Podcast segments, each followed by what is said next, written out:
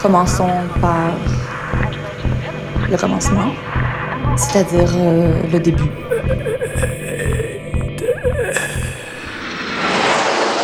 Mesdames, Messieurs, votre attention s'il vous plaît. Mayday, Mayday, quelqu'un me reçoit? Antenne dans 30 secondes. 30 secondes. Mayday, Mayday. Transmission. Transmission sur le 102.2. Il s'agit d'un signal de détresse, on doit suivre le protocole. Mayday Mercredi 18h sur Radio Canu. Pendant une heure, se balader, explorer, interroger, rencontrer, jouer, faire des histoires et en créer. Mayday, l'émission qui passe le mur du son. Saison 3. 3. Je dirais qu'elle est divisée en, en, deux dans la scène alternative. Il y a les groupes de rock qui sont plus issus du rock 60s, de la tradition 60s, avec des labels comme Closer qui font pas mal de, de rock australien ou suédois ou des choses comme ça.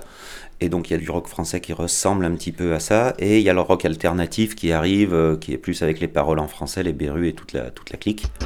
Berlin Noir, Ludwig Point 88, c'est quand même des groupes qui avaient des très très grosses audiences.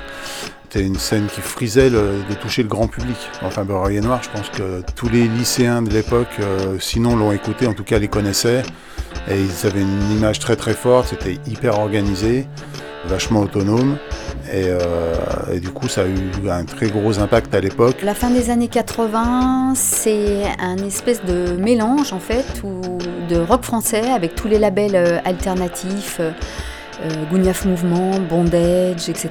Fin 80, début 90, ça commençait un peu à, à décliner et euh, les gens attendaient peut-être un renouveau. D'autres choses qui émergent et qui sont vachement plus influencées par euh, la scène indépendante américaine, punk rock, hardcore. Il y avait plein de micro-mouvements, il y avait, il y avait le punk, il y avait le punk skate, il y avait le oi, il y avait le, le revival 60s, il y avait... C'est un peu l'émergence de, de, groupes qui vont ouvertement chercher leurs influences euh, côté anglo-saxon et plus particulièrement américain, et l'émergence d'une scène qu'on appellera un peu le noise rock à la française fin des années 80, les choses commencent à changer. Je pense que ça s'ouvre un petit peu plus. Alors bon, à l'époque, il n'y a pas d'internet, il n'y a pas de réseau comme aujourd'hui, mais il commence à y avoir des gens qui importent des disques, qui écrivent des fanzines et qui nous font part en fait de ce qu'ils connaissent des pays étrangers, notamment des États-Unis.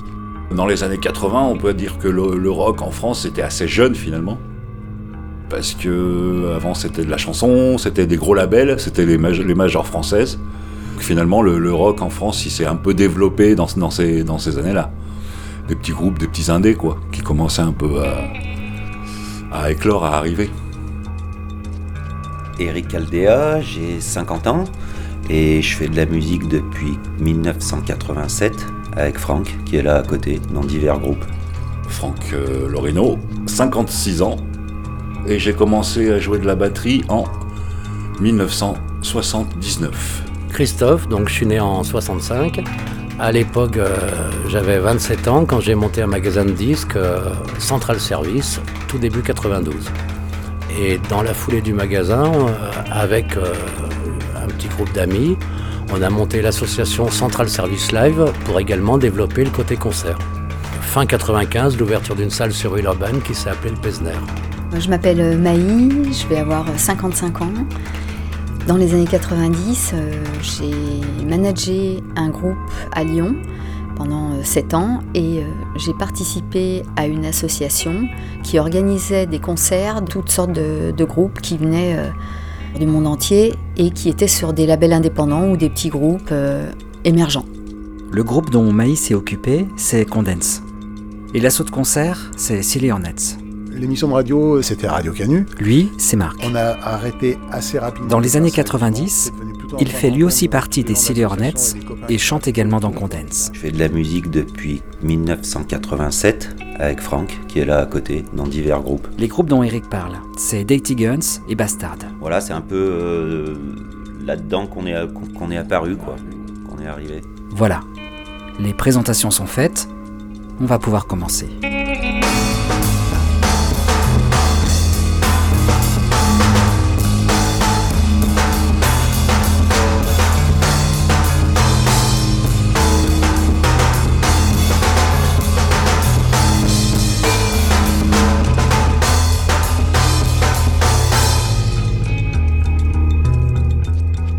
J'ai 20 ans au début des années 90.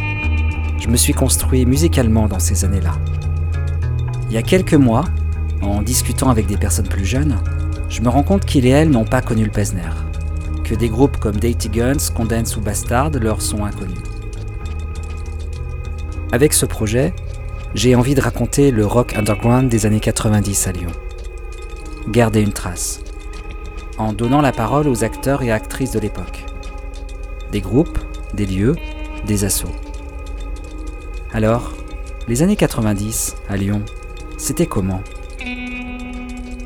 Il y avait une scène un peu new wave, je pense à, l'enfance éternelle, à des, choses comme ça, à Petersen, des gens qui essayaient de faire autre chose que du rock français avec euh, des influences euh, un peu plus, euh, un peu plus britanniques ou, américaines. Oui, il y avait quand même, il y avait quand même des, groupes quoi.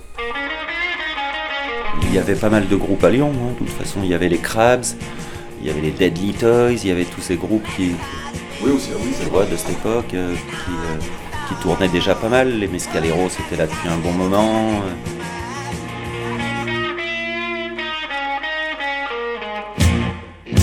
Il y a un peu une histoire avant, une histoire personnelle en fait, parce que moi j'ai été frappée surtout par l'esthétisme punk dans mon adolescence, en ouvrant euh, l'album des Sex Pistols, euh, The Great Rock and Roll Swindle. Là j'ai vu euh, une imagerie, un esthétisme qui m'a vraiment frappée, donc j'étais très curieuse de ça, et puis il a fallu quand même un certain temps pour que j'arrive à toucher ce qu'était exactement le, le, truc punk, parce qu'à l'époque je devais avoir, je sais pas, 13 ans peut-être, et puis j'habitais dans le Beaujolais, euh, donc il se passait rien.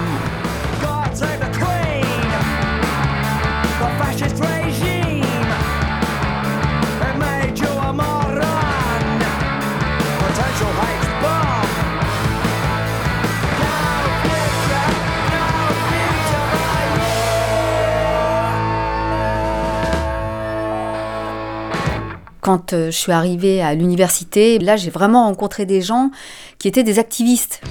Je me rappelle avoir acheté euh, des cassettes live, des bootlegs euh, qui étaient vendus à l'époque par Stéphane, qui était le manager d'En Brigade. En lui achetant des fanzines, des cassettes, ben, j'ai fini par rencontrer d'autres gens. J'ai rencontré Gilles d'En Brigade et puis Laurent. De fil en aiguille, avec des rencontres, et eh bien finalement on commence à faire des choses. quoi.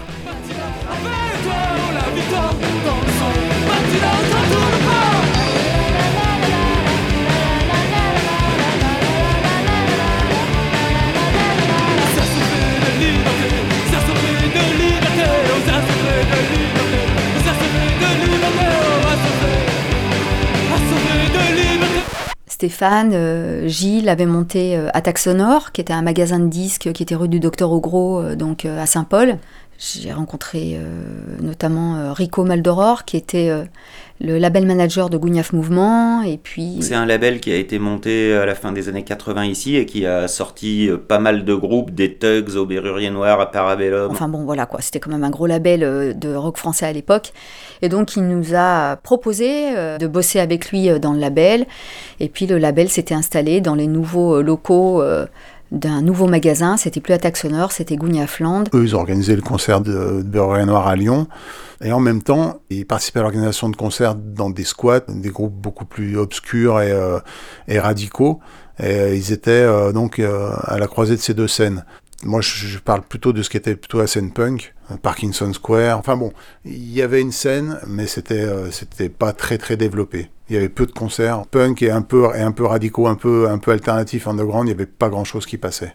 Enchaîne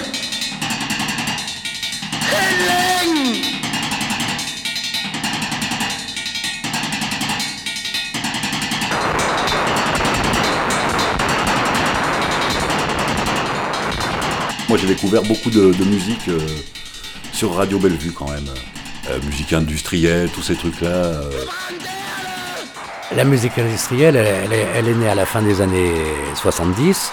C'était une musique qui essayait vraiment de casser tous les codes, qui se revendiquait quand même comme étant de la non-musique. Source de bruit, source générée par différents types d'enregistrements, mais autrement, la, la base de la musique industrielle était aussi la percussion, des groupes comme Test Department qui servaient de matière brute, de sonorité métallique. La scène industrielle, ça a été l'émergence du, euh, des micro-studios, de la scène alternative avec le développement des cassettes, beaucoup de cassettes audio, des groupes avec peu de moyens qui développaient tout un univers, parfois hermétique, mais il y a eu euh, aussi un croisement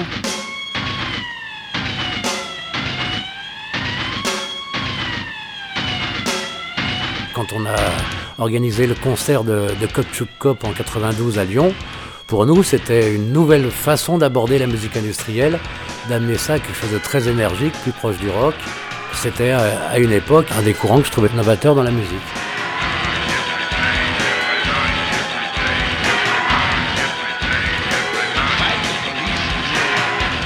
Des émissions de radio. À Lyon, il y avait une radio euh, indépendante qui s'appelait Radio Bellevue, qui avait des émissions très pointues, super bien faites, des vraies émissions de radio, avec des gens qui euh, passaient des interviews de groupes euh, complètement obscurs à l'époque. Et c'est par ces émissions de radio qu'on a découvert pas mal de choses.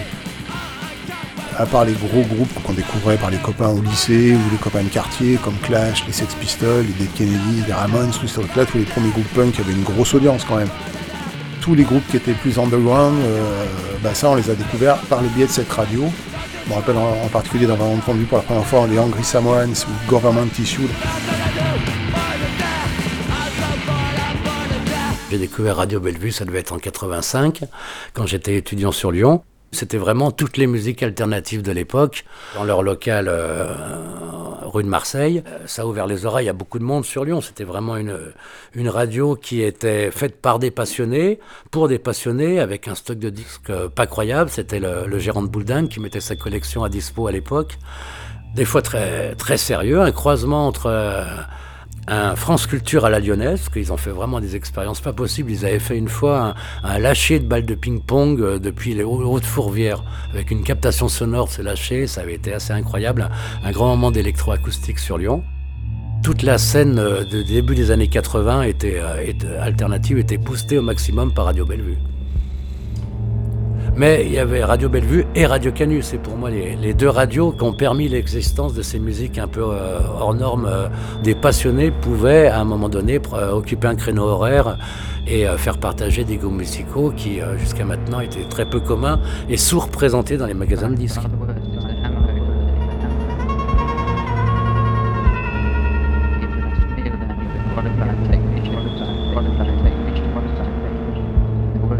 Avec Christophe qui a monté le Pesner, on faisait une émission qui s'appelait Soliloquy à Canu. On devait être sur un créneau nocturne entre 11h, minuit, on dépassait souvent jusqu'à 2h du matin. La dernière, on l'a faite la, nuit de la guerre du Golfe. Et euh, bah, c'était, surtout de la musique indus, on mixait 2-3 disques en même temps, des spoken word avec des trucs planants, des choses comme ça. Et euh, je crois qu'en deux ans d'émission, on n'a pas dit un seul mot, c'était vraiment que des enseignements, du mix.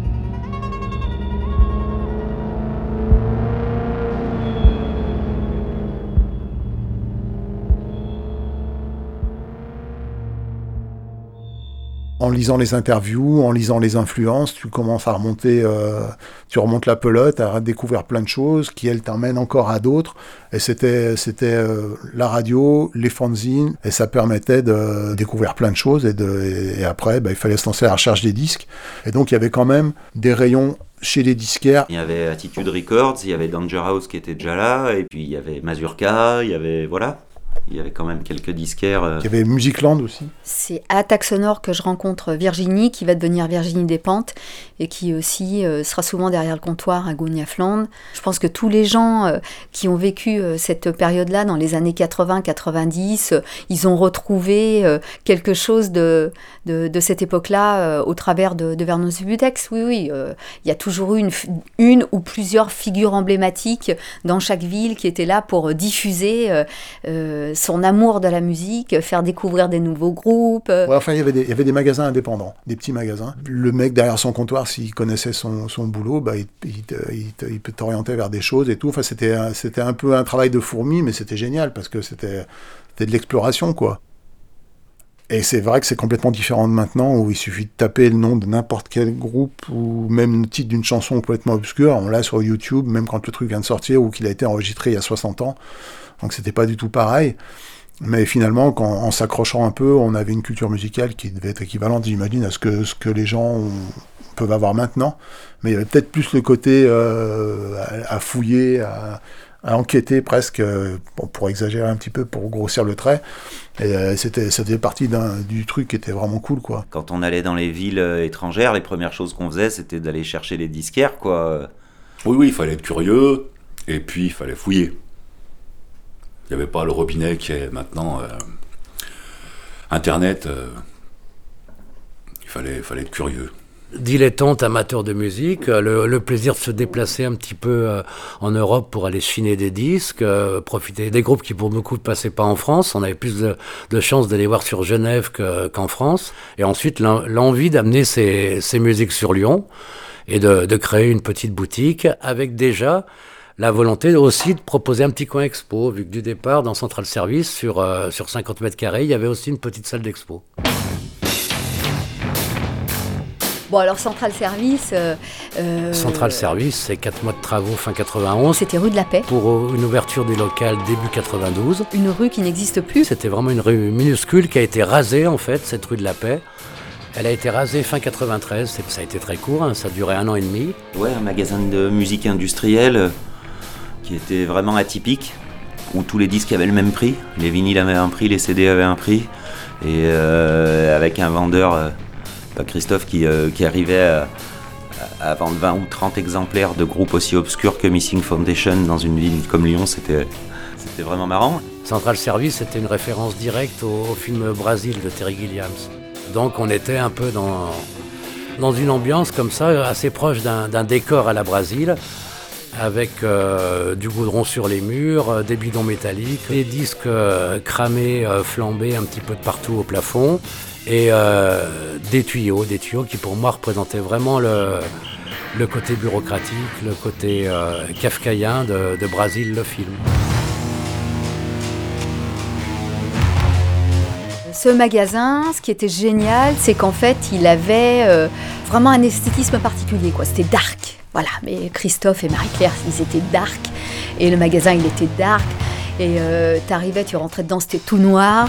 Donc déjà, c'était pas du tout confortable pour regarder les disques, mais en fait, tu t'en foutais parce que ce qui était important, c'était de les écouter.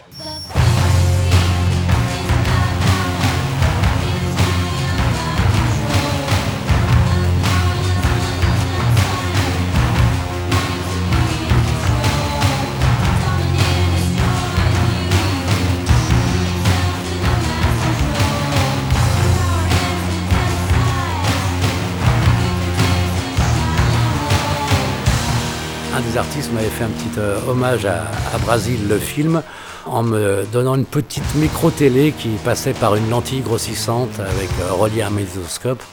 permettait sur le comptoir d'avoir un petit gadget du film Brasil. Je me rappelle rentrer la première fois dans ce magasin et marcher sur une espèce de tôle ondulée. C'était hyper métallique, c'était rouillé. Et c'était quand même super attirant parce que c'était un univers que moi je connaissais pas en fait. Enfin, je connaissais un peu la noise, des trucs comme ça et tous les trucs bruitistes parce qu'en fait j'écoutais des émissions sur Radio Bellevue, du punk rock, des trucs dark et tous les trucs new-yorkais, Swans, Fetus, euh, tous ces trucs-là. Enfin, les trucs un petit peu. Euh, tu vois, qui étaient plus proches en fait de gens comme des T-Guns. Donc c'était une ambiance franchement très chargée. Le magasin était typé, si on peut dire. Dès qu'on franchissait la porte, on sentait dans une ambiance particulière. Et le goudron que j'ai mis un peu de partout au mur, il m'a joué des tours quand même, parce que beaucoup de clients partaient avec un petit peu du mur et un petit peu de goudron sur leur disque. Ce qui était génial, c'est que tu arrivais dans un endroit où tu découvrais non seulement la musique, mais aussi l'univers qui allait avec. Tu rentrais dans un magasin où tout à coup la musique était contextualisée, quoi. Nous, le truc punk rock, c'était plus fun. On aimait le punk rock, le hardcore.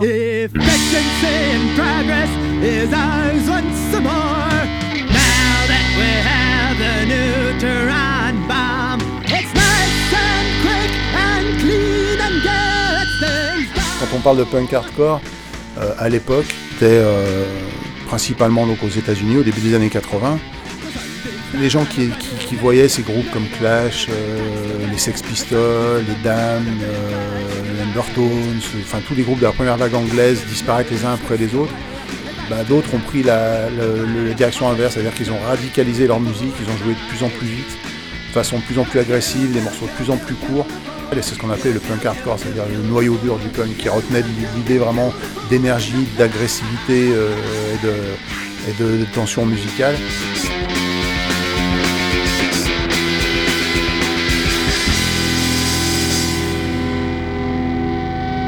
Bah, les grands groupes, de, en tout cas ceux qui ont vraiment qui ont fondé ça, qui ont été à mon sens les plus créateurs, qui ont vraiment fédéré plein de monde autour d'eux, c'est les Dead Kennedys, c'est Black Flag, c'est les Germs, c'est les Bad Brains, c'est euh, Minor Threat.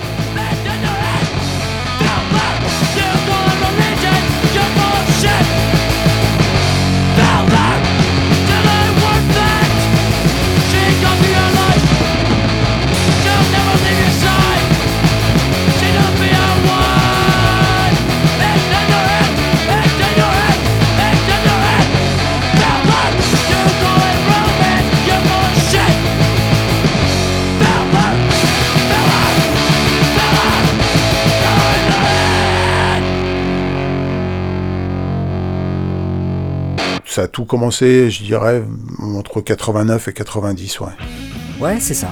Le premier concert des Silly, c'est début 90. Très vite, leurs concerts deviennent des rendez-vous réguliers. On sait qu'on va retrouver les potes, ainsi que des têtes familières qu'on revoit d'un concert à l'autre. Parfois, on connaît pas les groupes. Pour seule info, on n'a qu'un tract sommaire avec les villes d'origine et le style musical. C'est l'époque d'avant Internet. Un temps où on n'a pas beaucoup de possibilités d'écouter la musique.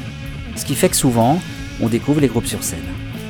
L'avantage, c'est qu'on n'a ni a priori ni attente particulière. Une partie de ma discothèque vient de là. Et quand j'écoute un vinyle acheté à cette période, c'est d'abord le souvenir du concert qui me revient. Mais là, je vais trop vite. On est en 1989, au tout début de l'assaut.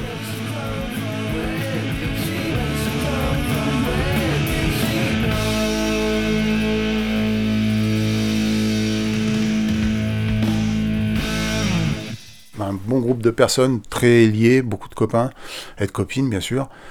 On a décidé de faire passer les groupes qu'on aimait et qui passaient pas du tout par Lyon à l'époque. Donc on s'est on s'est organisé pour faire une association pour faire passer des groupes, pour faire une émission de radio, on faisait un fanzine.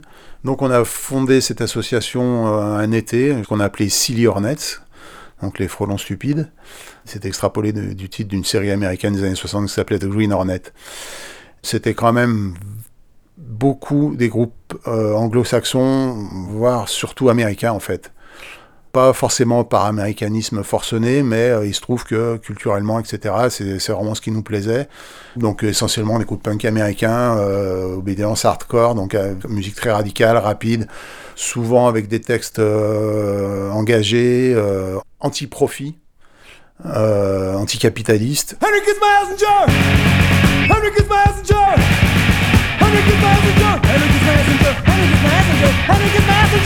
Et puis euh, des groupes garage, donc qui étaient plus rock'n'roll, moins avec une musique peut-être moins radicale, mais euh, qui nous intéressait énormément aussi.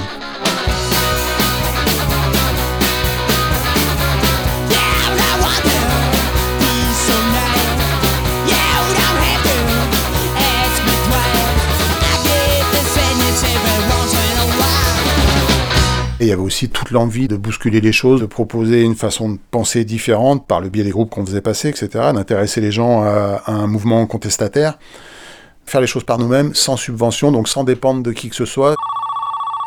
So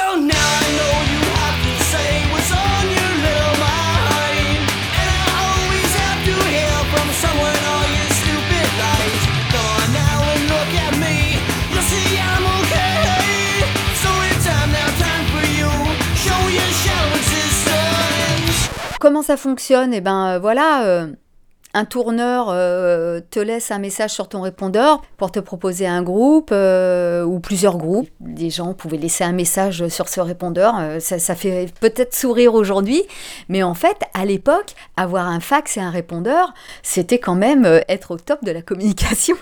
On fait une petite réunion, euh, on dit bon bah voilà, on nous propose tel groupe à telle date ou telle date, ça coûte tant, est-ce qu'on peut le faire? Est-ce qu'on pense qu'il va y avoir du monde? Parce que ça, euh, deux plantages de suite, euh, ça tue une asso. Il y a les gens qui sont toujours là et qui font un petit peu euh, que ça. Et puis euh, il y a ceux qui euh, font autre chose et qui sont aussi très très importants parce que le, le, jour J, eh ben, ils donnent un coup de main, ils font les entrées, ils font à manger. Et ça c'est non, non négligeable. C'était un peu à géométrie variable, mais on pouvait être entre 10 et 20 personnes avec divers degrés d'implication. On a eu la chance en plus à l'époque d'avoir euh, des copains qui se sont mis dans le son, donc ils nous amenaient de, la sono euh, pour, euh, pour essayer de faire des concerts dans, dans les meilleures conditions possibles. Étant partie intégrante de la scène à tous les niveaux, c'est-à-dire bon, l'organisation de concerts, nous faire des concerts, faire un fanzine, accueillir des groupes, etc. on avait une vision assez juste de ce que les groupes pouvaient avoir besoin pour faire un bon concert. Et c'est pour ça qu'on s'est toujours euh, décarcassé pour qu'il y ait des vrais sonos avec, euh, avec un vrai système de son.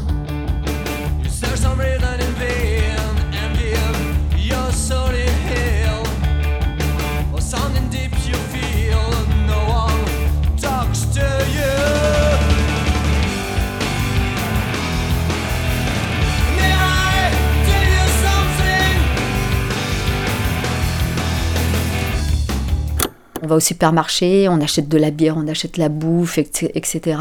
Et puis euh, au fur et à mesure de la journée, bah, tout le monde vient donner un coup de main pour aider à organiser, monter le matos. Pour accueillir les groupes, euh, pour leur faire à manger. Euh.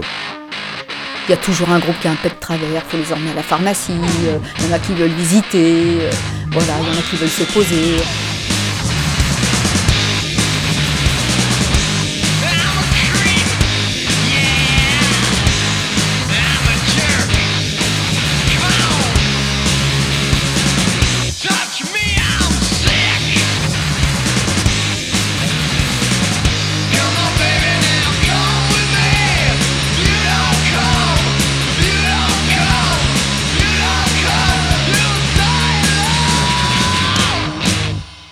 Qu'on avait passé plus d'une centaine de groupes, mais ça ne veut pas dire qu'il y a eu 100 concerts, parce qu'il y avait aussi des affiches avec plusieurs groupes.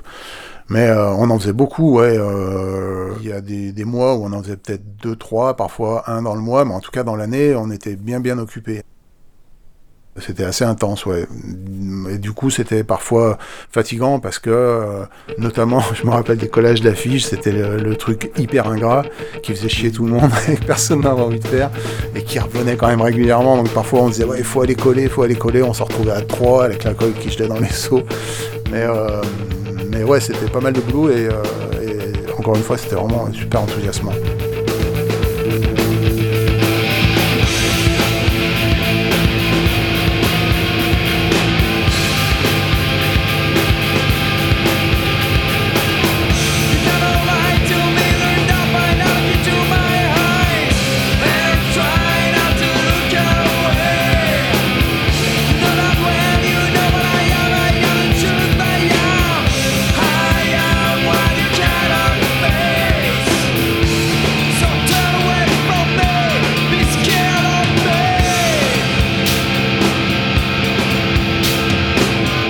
Avait des groupes on savait qu'il y aurait du monde, donc là on était tout content parce qu'on savait qu'on allait dépasser notre point d'équilibre financier.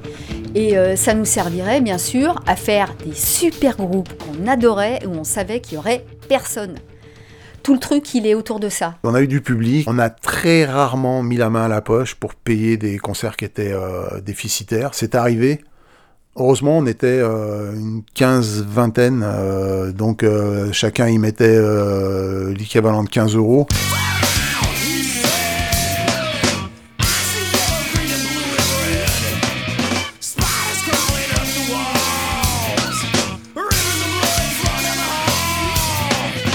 on était fan donc de groupes et de, formes musicales qui s'étaient développées aux États-Unis et ces groupes et ces, formes musicales, elles sont devenues de plus en plus populaires, en tout cas dans le public euh, euh, underground.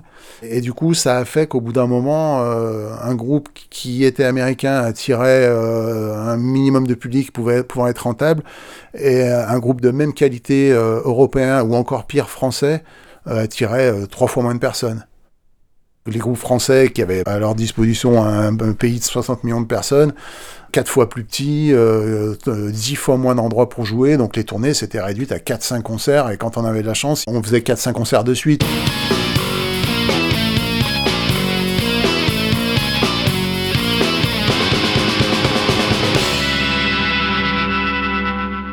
Il y a eu une espèce d'engouement euh, systématique pour tout ce qui venait des États-Unis, et c'est vrai qu'ils avaient quand même ils savaient tenir une scène, ils jouaient beaucoup plus que les groupes européens.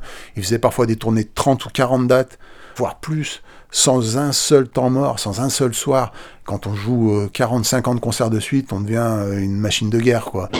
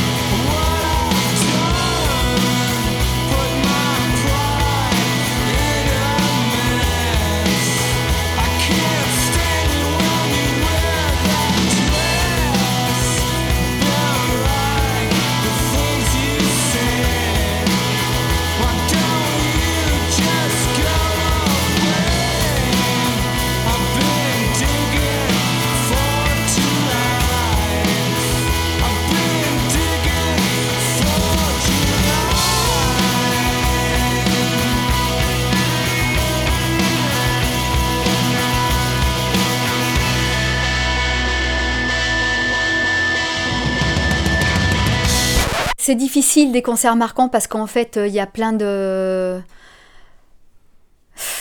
Qu'est-ce que je pourrais te dire? Qu'est-ce qui m'a marqué? Alors, Samayam, qui a joué je ne sais combien de fois, euh, Neurosis, Victims Family, euh, avec euh, un petit peu comme Condense, des trucs qui, qui tournent pas toujours rond euh, dans, dans, la musique, donc des choses qui t'accrochent l'oreille et tout. Euh. Gros souvenir de Meudonnet avec les Tugs, le groupe français qui avait quand même une belle audience à l'époque, les Meudonnet aussi. Euh. Mais les, concerts à Craponne, faire passer des groupes, quand même des groupes underground américains qui avaient une grosse audience là-bas dans un petit village de banlieue lyonnaise dans une salle qui avait peut-être jamais vu un concert de rock'n'roll. C'était des super souvenirs. Donc Fugazi, Vikings Family.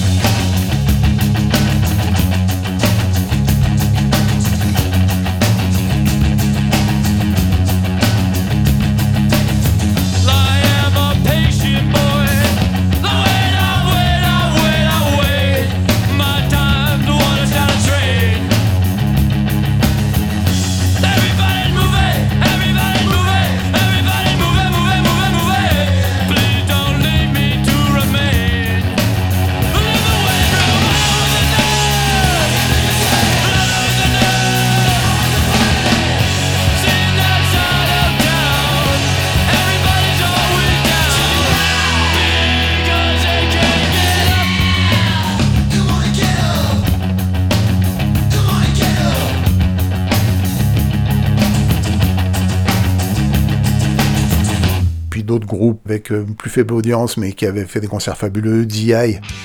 T'as des trucs forts, t'as de l'émotion quand tu fais jouer DI parce que tu connais tous leurs disques par cœur. T'es comme une dingue parce que tu connais tous les morceaux. Et à la fin du concert, euh, c'est tellement la folie, c'est tellement l'émeute. Ils ont joué le set, les gens partent pas. Et le chanteur euh, demande aux gens Allez, qu'est-ce que vous voulez qu'on joue Et là, en fait, euh, les gens hurlent un titre et ils jouent le titre alors qu'il a déjà été joué, et puis ils hurlent un autre titre et le titre a déjà été joué deux fois, et, ça, ça ne s'arrête pas, ça ne s'arrête pas.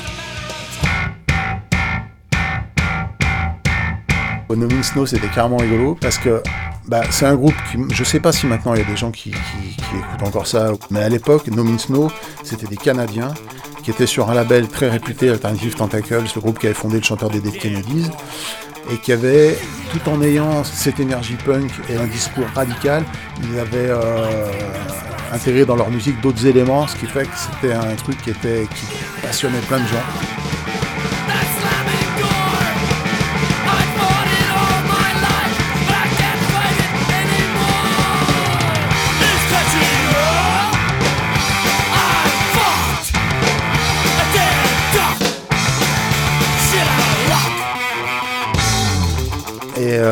Avait prévu une salle, euh, bah, le CCO, qui je crois la jauge devait être à 400, et on a dû se retrouver euh, à 6 ou 700, pas loin du double, avec des gens qu'on n'a pas pu faire rentrer parce que c'était physiquement plus possible de faire rentrer les gens.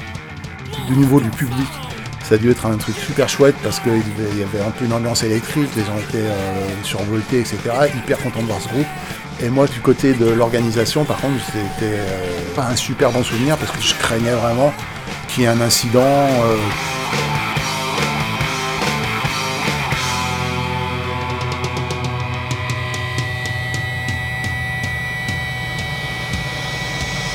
Million of Dead Cops à, Craponne aussi, c'est des trucs qui m'ont particulièrement marqué. Enfin, c'est ceux qui me reviennent en tête maintenant. Il y en a plein. Peut-être euh, d'autres, mais euh, comme ça. Qu'est-ce qui m'a marqué Les buts en blanc, c'est ceux qui me viennent en tête.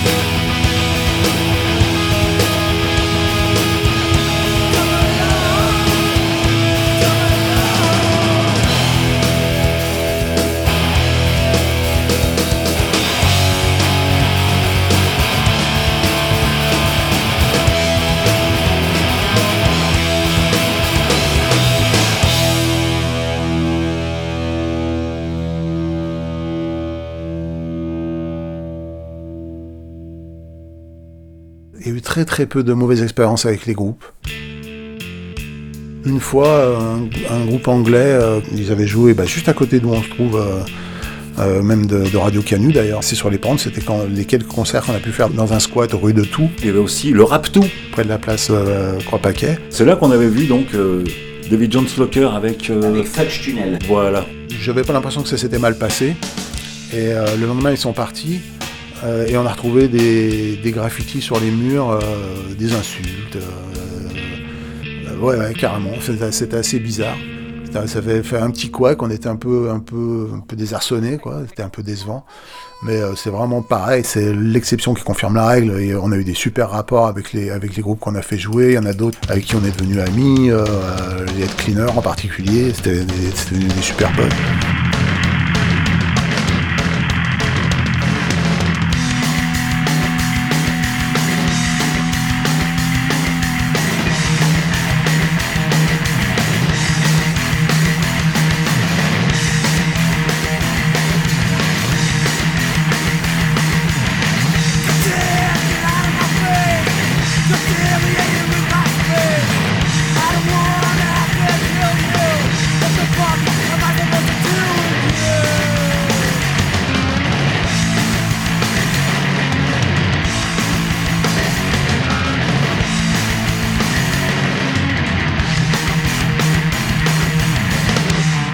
Un moment, tout est devenu dingo, c'est-à-dire que les tarifs se sont mis à, flamber. Et ça, euh, c'est à partir du moment où Nirvana euh, a sorti Nevermind. Et on l'a vraiment vécu, on l'a vraiment vécu parce que tout à coup, il y avait un groupe qui était sur un petit label de Seattle qui s'appelait Sub Pop, euh, qui euh, signe chez Geffen, euh, qui a un, clip qui tourne en boucle avec un album. On a même reçu les test pressing de l'album justement de Nevermind avant qu'il devienne l'énorme succès que tout le monde connaît on avait reçu la cassette de Nevermind pour écouter, pour savoir si on voulait faire jouer le groupe. Je me rappellerai toujours parce que quand on a reçu euh, cet album euh, avec Marc, euh, où j'habitais rue des Claudienne, et qu'il l'a mis sur la platine, et il a, mis, il a mis la face A, il a mis la face B, il a remis la face A, il a remis la face B, et je me rappellerai toujours, il a, il a dit ça, et ça va faire un truc comme les Beatles. Et à ce moment-là, le groupe a explosé. Bah oui c'est devenu énorme. Le gars des Transmusicales d'Oren euh, a exigé l'exclusivité avec, je pense, un cachet qu'il a dû multiplier par 10. Donc on n'a jamais pu faire jouer Nirvana à l'époque, mais c'était à deux doigts et ça aurait été rigolo parce que après, euh, ça aurait été un peu comme si on avait fait jouer les Beatles avant que les Beatles soient connus, quoi. ça aurait été marrant et ça s'est pas fait. Moi, je suis une méga grande fan euh, de l'album Bleach et ouais, j'aurais, j'aurais adoré, euh, j'aurais adoré les faire jouer.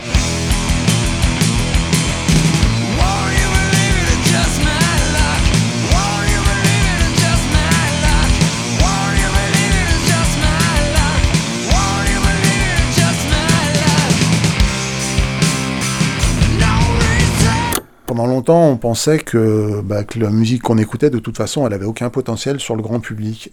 Et est arrivé Nirvana. Ça a changé en fait le monde de la musique indépendante parce qu'en fait il y a tout un tas de labels, euh, enfin en tout cas de majors qui se sont dit putain mais en fait chez les indépendants il y a des pépites et puis surtout, il y a des trucs qui font gagner de la thune, mais grave.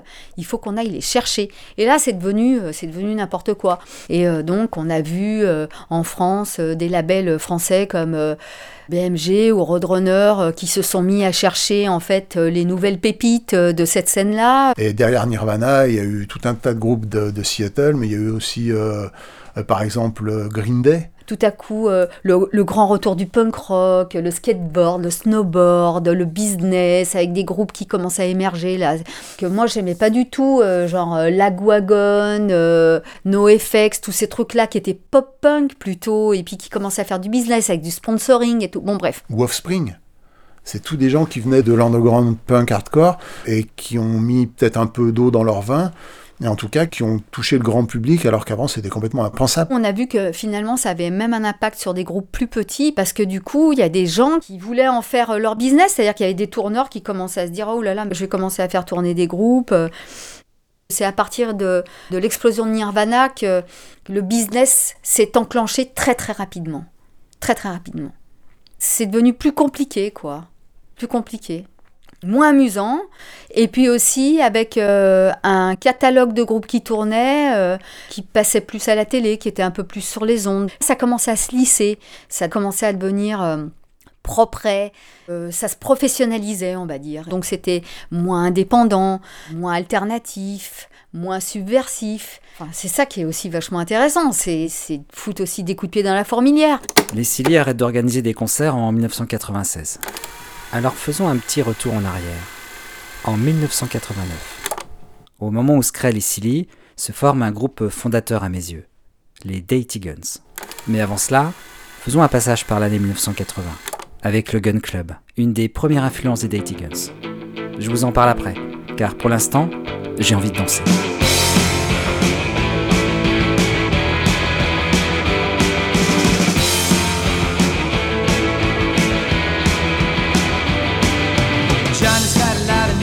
Shirley's got a lot on her lips. Jake's got a monkey shine on his head, and Deborah Ann's got a tiger in her hips.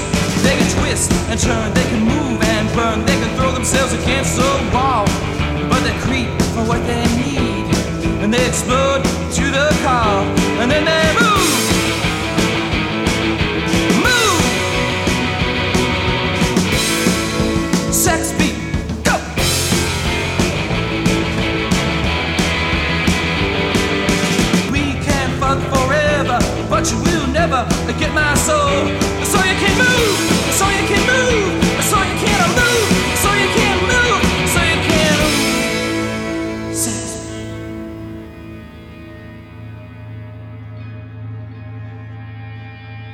Je me revois encore dans la chambre de Ben. La première fois où j'ai entendu le mini-album des Daty Guns, Stroboscopy. J'avais jamais entendu une telle musique auparavant. Ça remue pas mal de choses en moi. Je découvre la dissonance, la saturation, et je me dis, mais le rock, ça peut aussi être ça? Ce groupe a changé mon rapport à la musique. Ouais, dit comme ça, c'est un peu grandiloquent. Mais disons que Daty Guns a joué le rôle de déclic. Leur musique m'a donné envie d'explorer d'autres mondes, plus expérimentaux, plus invisibles.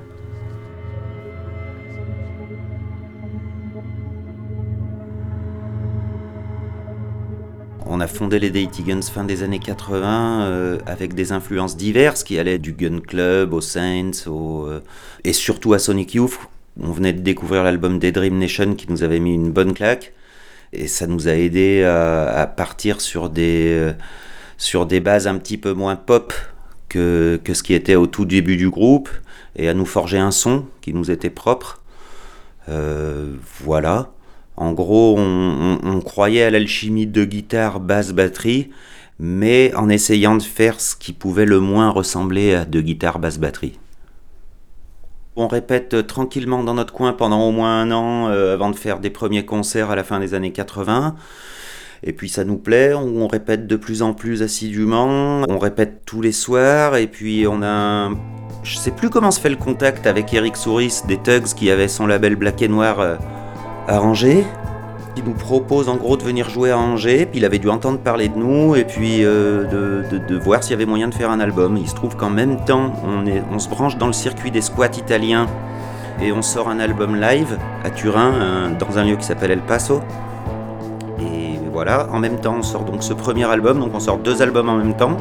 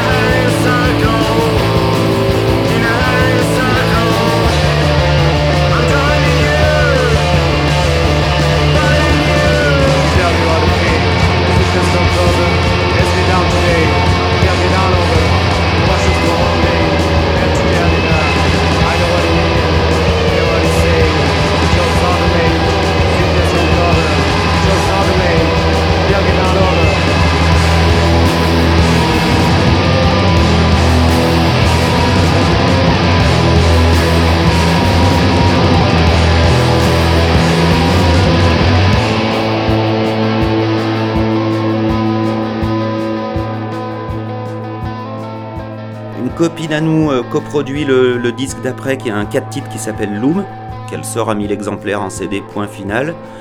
Et puis après on décide de brancher l'Iranaldo, vu notre attirance pour Sonic Youth, euh, pour qu'il nous produise un, vrai disque. quoi. Et euh, donc on lui envoie ça avant que Goo sorte, donc ça nous a aidé parce que c'était c'était déjà gros Sonic Youth, mais c'était pas énorme comme ça l'est devenu à la sortie de Goo. Et lui, il aime bien la maquette et il nous dit ok, et on enregistre un album avec lui à New York en 92.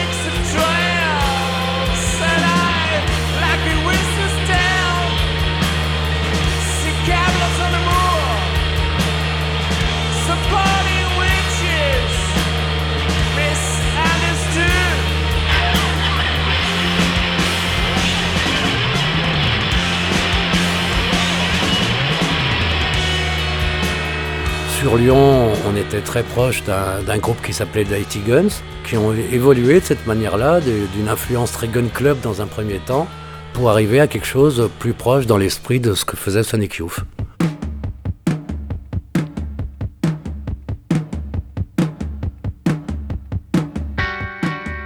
Youth est un groupe américain qui a commencé en 1981 et qui a trituré la guitare dans tous les sens en faisant des accordages euh, très bizarres, en faisant des guitares où il n'y a que des cordes graves, en faisant vraiment plein de choses qui étaient euh, pas inhabituelles parce que dans un certain microcosme ça se faisait déjà, mais euh, pas au service du, rock de base. Et eux ont fait des albums rock avec des guitares comme ça.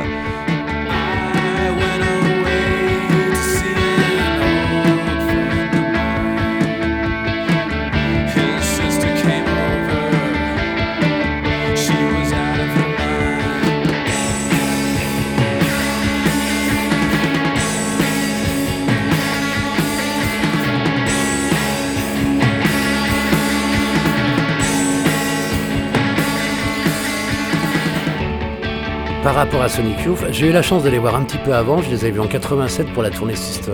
Et donc ouais, là c'était vraiment euh, des accordages différents, un état d'esprit différent, un, côté vraiment lâché prise dans la manière de, faire de la musique. Et euh, l'émergence d'une scène new-yorkaise que je découvrais avec les Swans, avec Sonic Youth. Et c'est vrai que c'était quand même très, très novateur pour l'époque, croisé avec une influence un peu de ce qu'amenait Berlin dans la musique avec des groupes comme Eichturzen Neubotten ou ce que faisait Blixa Barkelt à l'époque euh, en ayant pris la guitare des Bad Seed avec Dick. Donc c'était vraiment ces deux mouvances-là, New York-Berlin, qui, euh, qui ont façonné quelque chose. C'est une dimension, de, la musique industrielle, mais qui, de ramener ça à un format entre guillemets de chanson. On n'était plus dans des longues pages bruitistes euh, un peu hermétiques, on était dans quelque chose qui s'ouvrait sur un semblant de couplet-refrain sur une approche quasi mélodique du bruit.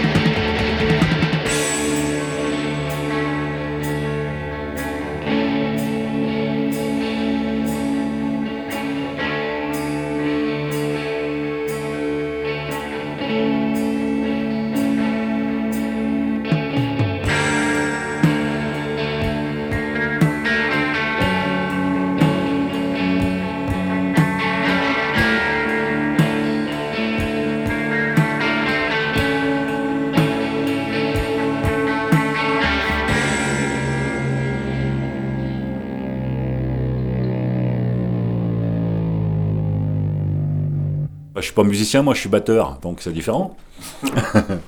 Comme j'habitais à la campagne, je savais même pas qu'on pouvait avoir des cours de batterie, ben, j'écoutais ce que j'entendais, puis j'essayais de, jouer, par-dessus tout bêtement, puis euh, j'habitais une baraque, euh, il n'y avait pas trop de monde autour, euh, j'ai dû faire chier un peu mes parents pendant un sacré, un, sacré moment. Ouais. C'était aussi pour pallier à un certain manque de technique, parce que moi je suis autodidacte, je cherchais plus dans les sons que aller chercher une phrase, enfin un, rythme ou un truc que je saurais pas faire. Donc je pense que c'était ça. Et puis c'était surtout que ça allait bien avec les sons, les sons que faisaient mes, mes camarades, les, dissonances, les, les larcènes. J'ai juste rajouté, euh, j'avais quoi, deux percussions en plus que j'avais fabriquées avec une espèce de cône euh, en aluminium sous lequel j'avais pendu un disque pareil qui est en aluminium, donc ça faisait un clac et un ting. Et puis j'avais fait une espèce de percu avec quatre tuyaux en cuivre de 40 de diamètre comme un, comme un xylo. bah, ce qu'on entend dans, euh, dans Tinnitus, ti, ti, ti, ti, bah, c'est des, des tuyaux de cuivre de, de, de plombier que j'ai coupés à quatre différentes longueurs pour avoir des sons différents et pour essayer de faire une petite euh, mélodie. Enfin, c'est des trucs très banaux, très banals. très simple. Très simple.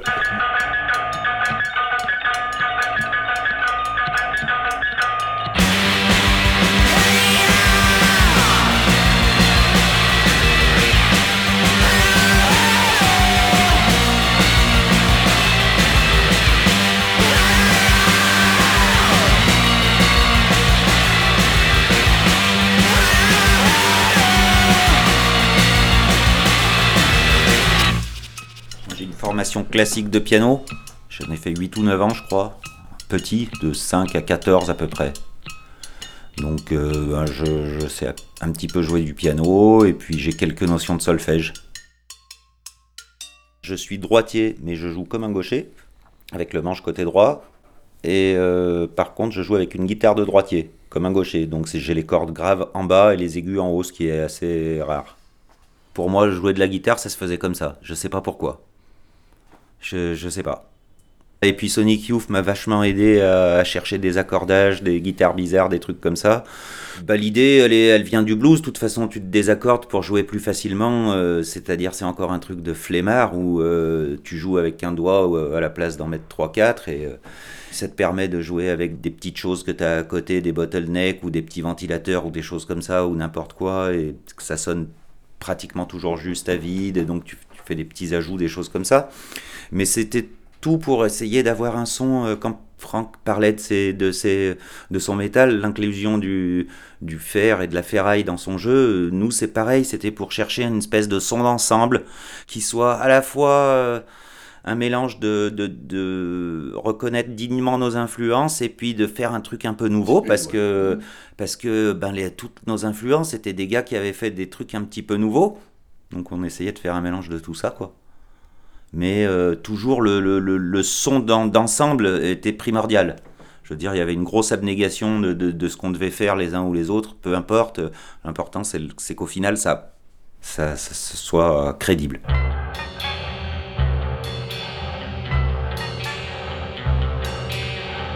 Oui, c'est sûr que la satisfaction qu'on a euh, et qu'on avait quand on avait 20 ans et qu'on faisait ces répètes, là, c'était c'était très intense, quoi. Donc on avait tous des petits boulots, voire des boulots à, temps plein à côté. Et, euh, ça nous empêchait pas de nous voir le soir, loin, d'aller répéter loin, de répéter tard, tous les jours ou presque, et euh, parce que ça, bah, parce que ça nous plaisait, quoi. On était content de faire ça. Il y avait- pas grand chose de plus important, donc ça a pris le pas sur le reste petit à petit naturellement, au niveau de l'envie euh, et du plaisir, quoi. Ben, je pense qu'un morceau comme Desert, par exemple, ça résume vraiment bien tout le boulot de Daytigan. C'est le dernier morceau du dernier album, mais c'est à la fois tendu, c'est à la fois calme, c'est un petit peu puissant, et puis surtout, il y a une imbrication des, éléments les uns avec les autres, des deux guitares entre elles, de la basse qui était jouée à l'archer, ou je sais plus trop comment au début, euh, et, euh, et de ta batterie. Et, tout ça euh, marche très bien ensemble, je trouve. Alors que indépendamment, c'est- ça n'a rien d'intéressant. Quand les, morceaux se fabriquaient, on arrivait très rarement avec des riffs ou avec des morceaux déjà tout faits, donc ça se faisait tous ensemble. Et quand on trouvait un truc qui était bon, on gardait les quelques secondes qui étaient bonnes et on les rejouait, ainsi de suite, pour essayer de trouver une suite. Donc on, on jouait très rarement les parties seules, en fait. Puis vu qu'on répétait tous les jours, on pouvait, on avait le temps.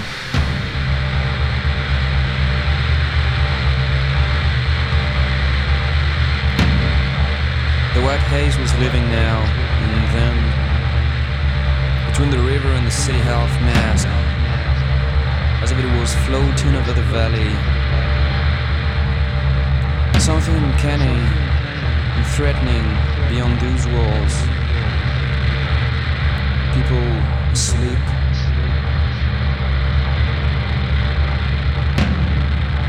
Slowly the light appeared in the sky, pink, then amber, till the glaring blue was everywhere throughout the desert.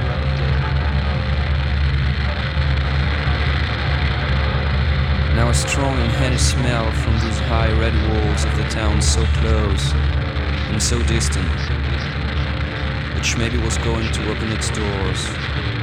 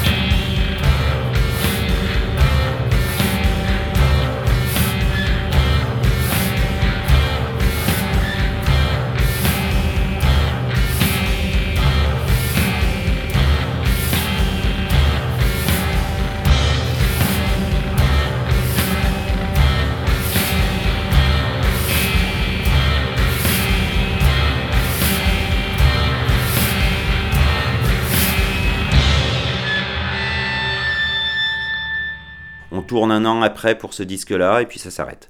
En discographie, c'est 91-92 uniquement, mais le, le groupe a dû durer 4 ans. Mais il y a eu une tournée, oui. Une grosse tournée avec Cop Shoot Cop où on a pu faire tout l'Europe et c'était super. Bon souvenir. 19 Something, fin de la première partie. À suivre.